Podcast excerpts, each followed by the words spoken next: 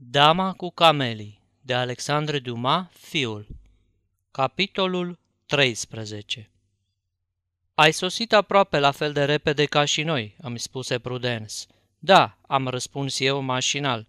Unde este Margherit? La ea, singură, cu domnul de G. Am început să mă plimb cu pași mari prin salon. Bine, dar ce ai? Vreau să sar în sus de bucurie că stau aici și aștept ca un caragios ca domnul de G să iasă de la Margherit. Nici dumneata n-ai mai multă minte ca ceilalți. Înțelege că Margherit nu poate să-l dea pe ușă afară pe conte. Domnul de G a fost mult timp împreună cu ea. I-a dat totdeauna mulți bani și îi mai dă încă.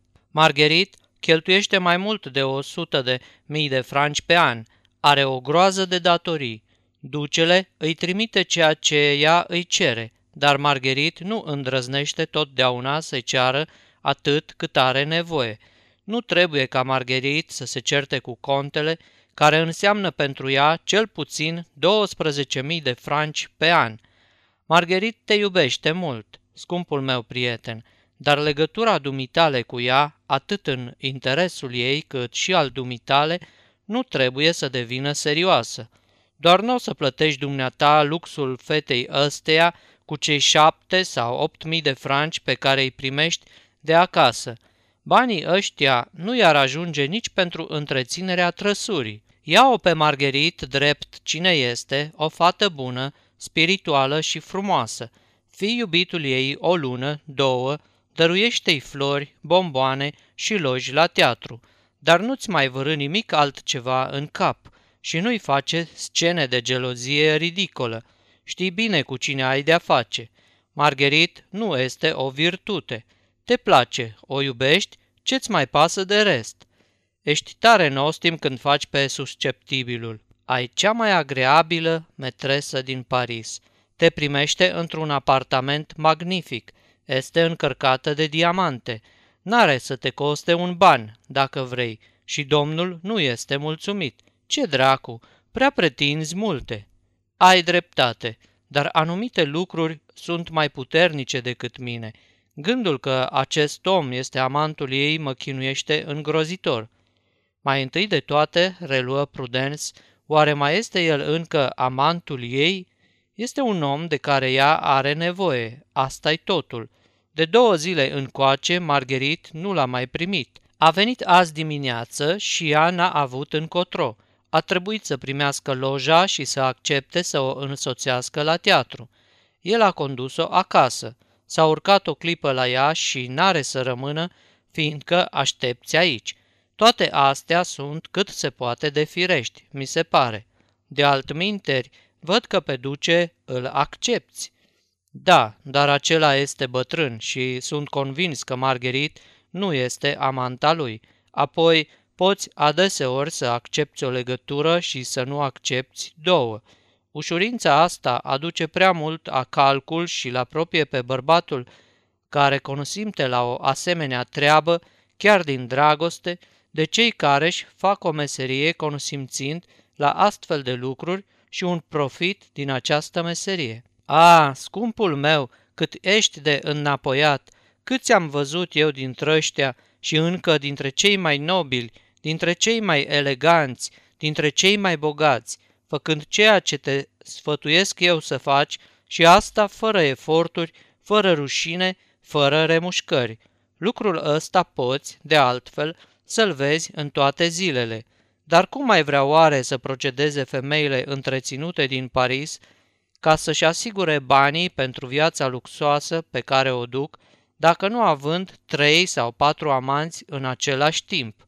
Nu există avere, oricât de considerabilă ar fi, care să poată susține singură cheltuielile unei femei ca Margherit. O avere cu un venit anual de 500 de mii de franci înseamnă o avere enormă în Franța – ei bine, scumpul meu prieten, un bărbat cu un venit de 500 de mii de franci, n-ar scoate-o la capăt. Și iată pentru ce. Bărbatul cu un astfel de venit ține o casă pe picior mare și apoi caii, servitorii, trăsurile, partidele de vânătoare, prietenii, adeseori este căsătorit. are copii, are cai de curse, joacă cărți, călătorește și mai știu eu ce. Toate aceste obiceiuri sunt atât de înrădăcinate încât nu poate să renunțe la ele fără ca să treacă drept ruinat și fără ca să provoace scandal. În concluzie, un om cu un venit de 500 de mii de franci pe an nu poate să dea unei femei mai mult de 40 sau 50 de mii de franci și încă asta înseamnă mult. Ei bine, alte amoruri completează cheltuielile anuale ale femeii. Cu Margherit, treaba este încă mai ușoară. Printr-o minune a cerului a căzut peste un bătrân bogat cu 10 milioane de franci, căruia i-au murit soția și fata, care nu mai are decât nepoți, bogați și ei, un bătrân care îi dă tot ce vrea, fără să-i ceară nimic în schimb. Dar ea nu poate să-i ceară mai mult de 70.000 de franci pe an și sunt sigură că dacă Margherit i-ar cere mai mult, aceasta este o înregistrare Cărțiaudio.eu. Toate înregistrările Cărțiaudio.eu sunt din domeniul public. Pentru mai multe informații sau dacă dorești să te oferi voluntar, vizitează www.cărțiaudio.eu. Cu toată averea pe care o posedă și cu toată afecțiunea pe care o poartă, el ar refuza-o. La Paris, toți acești tineri care au 20 sau 30 de mii de livre venit, adică de-abia cu ce să trăiască în lumea pe care o frecventează, știu foarte bine, când sunt amanții unei femei ca Margherit, că ea n-ar putea să-și plătească nici măcar apartamentul și servitorii cu ce capătă de la ei. Ei nu-i spun că știu toate acestea, au aerul că nu văd nimic, iar când se satură, își iau tălpășița. Dacă au vanitatea să facă singuri față la toate cheltuielile, se ruinează ca niște proști și apoi se duc să-și lase pielea în Africa după ce au lăsat la Paris datorii de 100 de mii de franci. Crezi că femeia le este recunoscătoare pentru asta? Câtuși de puțin. Din potrivă, ea va spune că și-a sacrificat situația și că în timp ce era cu el, păgubea.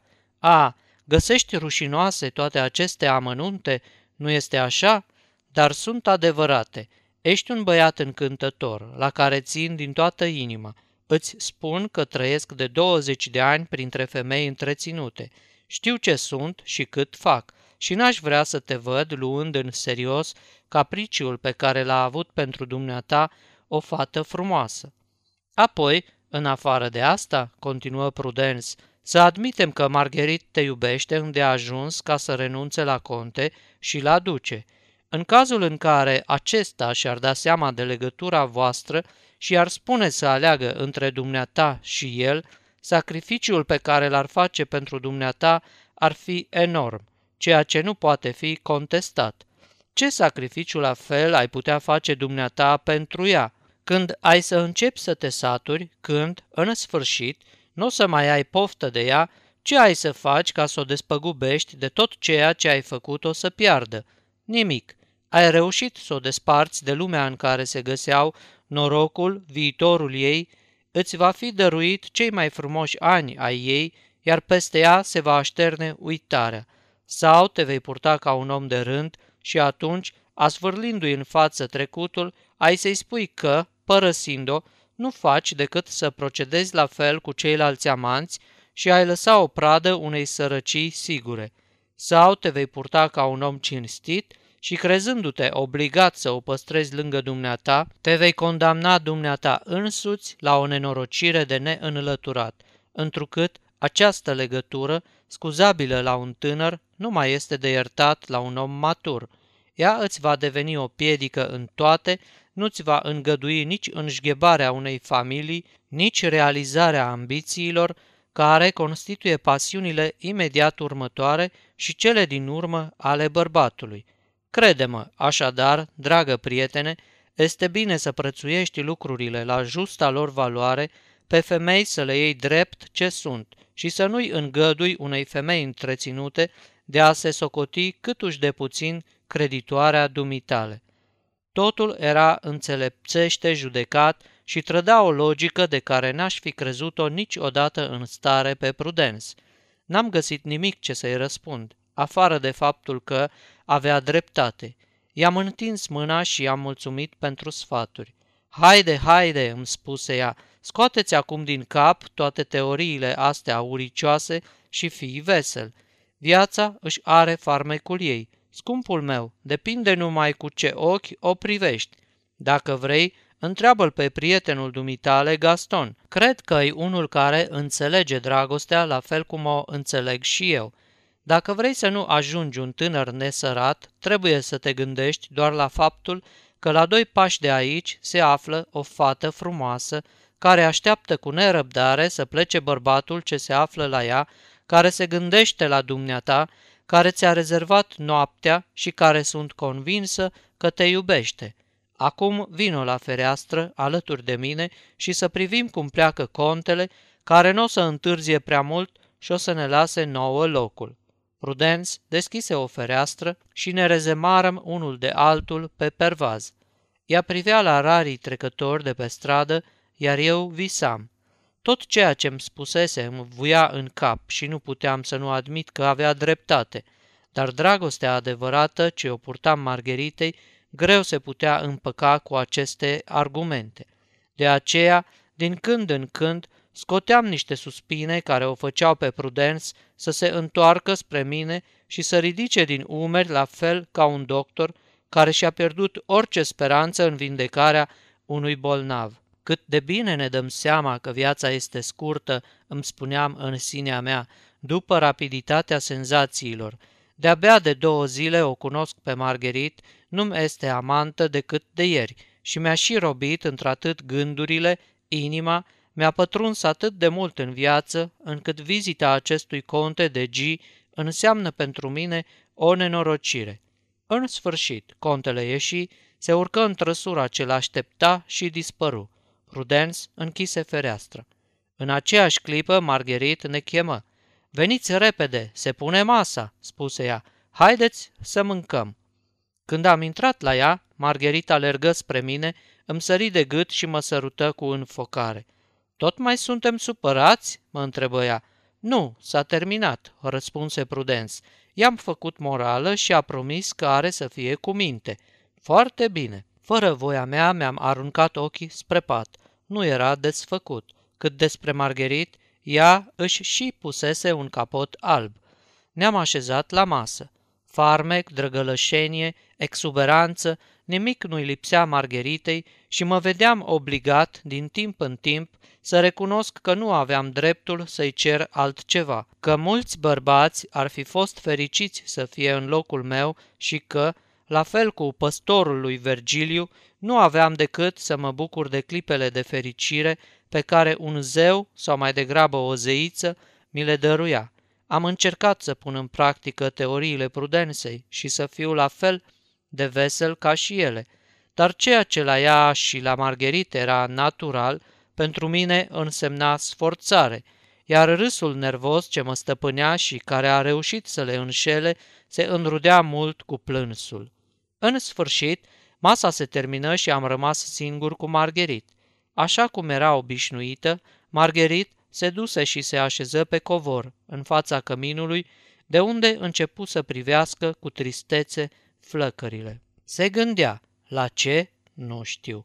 O priveam cu dragoste și aproape cu groază, gândindu-mă la câte eram gata să sufăr pentru ea. Știi la ce mă gândeam? Nu. La combinația pe care am găsit-o. Și care este această combinație?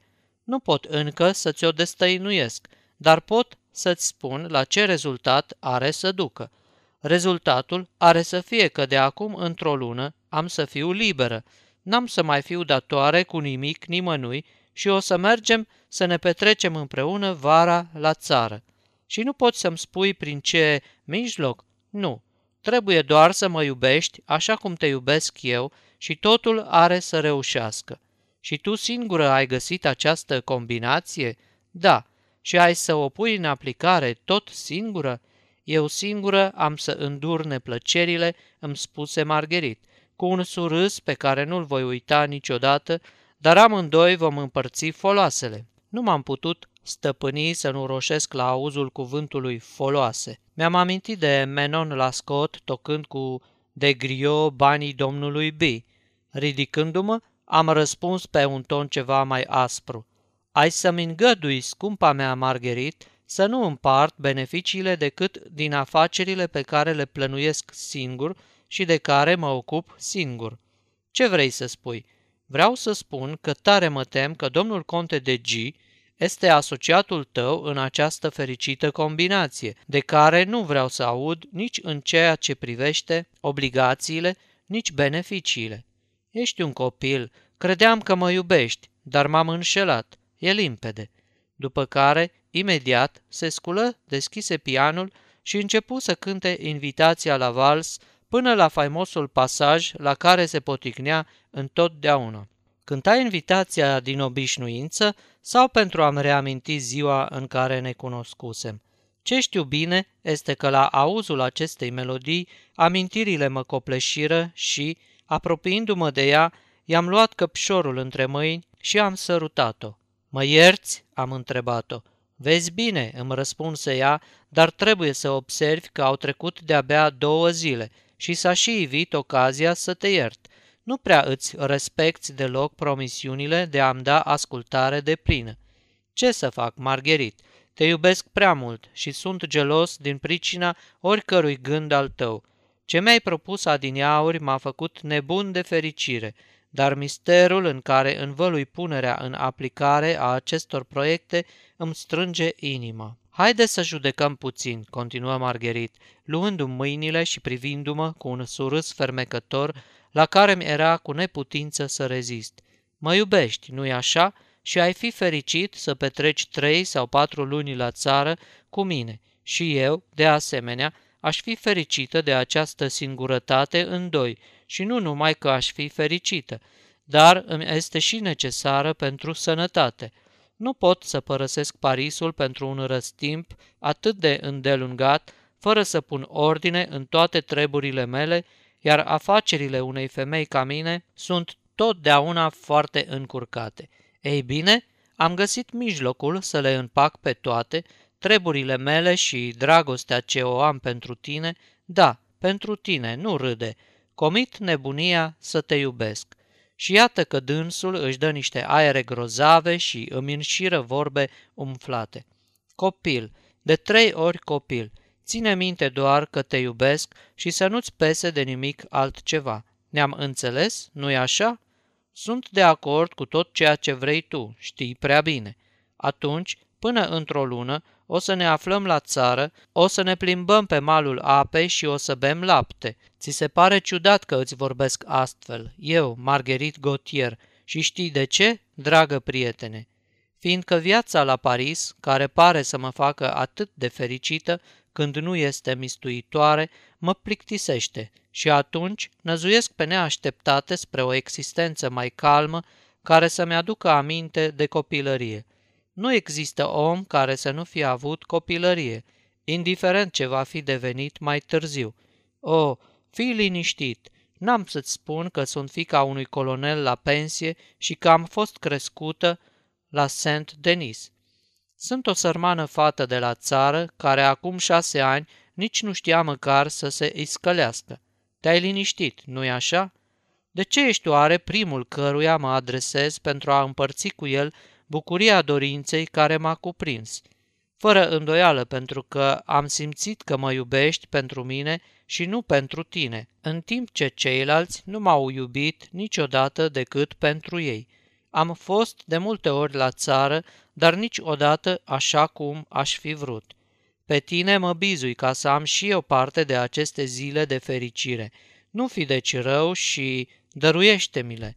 Spuneți așa, ea nu o să mai apuce să fie bătrână și într-o zi am să mă căiesc că nu i-am ascultat prima rugăminte pe care mi-a făcut-o și care era atât de lesne de îndeplinit. Ce să răspunzi la asemenea cuvinte, mai ales că stăruia în mine amintirea primei nopți de dragoste și eram în așteptarea celei de-a doua.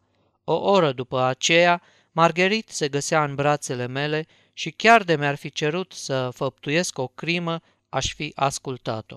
La orele șase dimineața am plecat, iar mai înainte de a ieși i-am spus Pe astă seară. Margherit m-a îmbrățișat mai puternic, dar nu mi-a răspuns. Peste zi am primit o scrisoare care cuprindea rândurile de mai jos. Copilul meu scump, sunt puțin cam suferindă și doctorul mi-a prescris odihnă. Am să mă culc de vreme astă seară, așa că n-am să te văd, dar, ca să te despăgubesc, am să te aștept mâine la amiază. Te iubesc. Primul gând ce mi-a apărut în minte a fost, mă înșeală. O sudoare de gheață mi-a acoperit fruntea, fiindcă o iubeam prea mult pe această femeie pentru ca bănuiala să nu mă tulbure cumplit. Și, totuși, cu Margherit trebuia să mă aștept la astfel de fapte aproape în fiecare zi, iar lucrul acesta mi se întâmplase adeseori cu celelalte iubite, fără ca să mă preocupe peste măsură. De unde izvora, prin urmare, puterea pe care o exercita această femeie asupra vieții mele? M-am gândit atunci, pentru că aveam cheia de la locuința ei, să mă duc să o văd. În acest chip aveam să aflu foarte repede adevărul, iar dacă găseam la ea un bărbat, aveam să-l pălmuiesc. În așteptare, m-am dus la Champs-Élysées. Am rămas aici patru ore. Marguerite nu și-a făcut apariția. Seara am intrat prin toate teatrele unde avea obiceiul să se ducă. Nu se afla nicăieri. La orele 11 m-am îndreptat spre Rue Antin. Nici o lumină la ferestrele Margheritei. Am sunat totuși. Portarul mă întrebă încotro mă duc. La domnișoara Gautier, i-am răspuns eu. Nu s-a înapoiat încă. Am să urc să o aștept. Nu este nimeni la dânsa. Fără îndoială că era vorba de un consemn peste care puteam trece, deoarece aveam cheia, dar m-am temut de vreun scandal ridicol și am plecat. Numai că nu m-am înapoiat la mine, nu puteam să mă dezlipesc de acea stradă și nu pierdeam din ochi casa Margheritei. Mi se părea că mai aveam încă ceva de aflat, sau cel puțin că bănuielile mele aveau să se adeverească. Spre miezul nopții, un cupeu pe care îl cunoșteam foarte bine se opri în dreptul numărului 9. Contele de G coborâ din el și intră în casă, după ce dădu mai întâi drumul trăsurii. Am sperat, o clipă, că avea să îi se spună și lui, ca și mie, că Margherit nu este acasă și că am să-l văd ieșind. Dar, la orele patru dimineața, așteptam încă. De trei săptămâni încoace am suferit cumplit, dar asta cred că nu-i nimic în comparație cu ce am suferit în noaptea aceea. Sfârșitul capitolului 13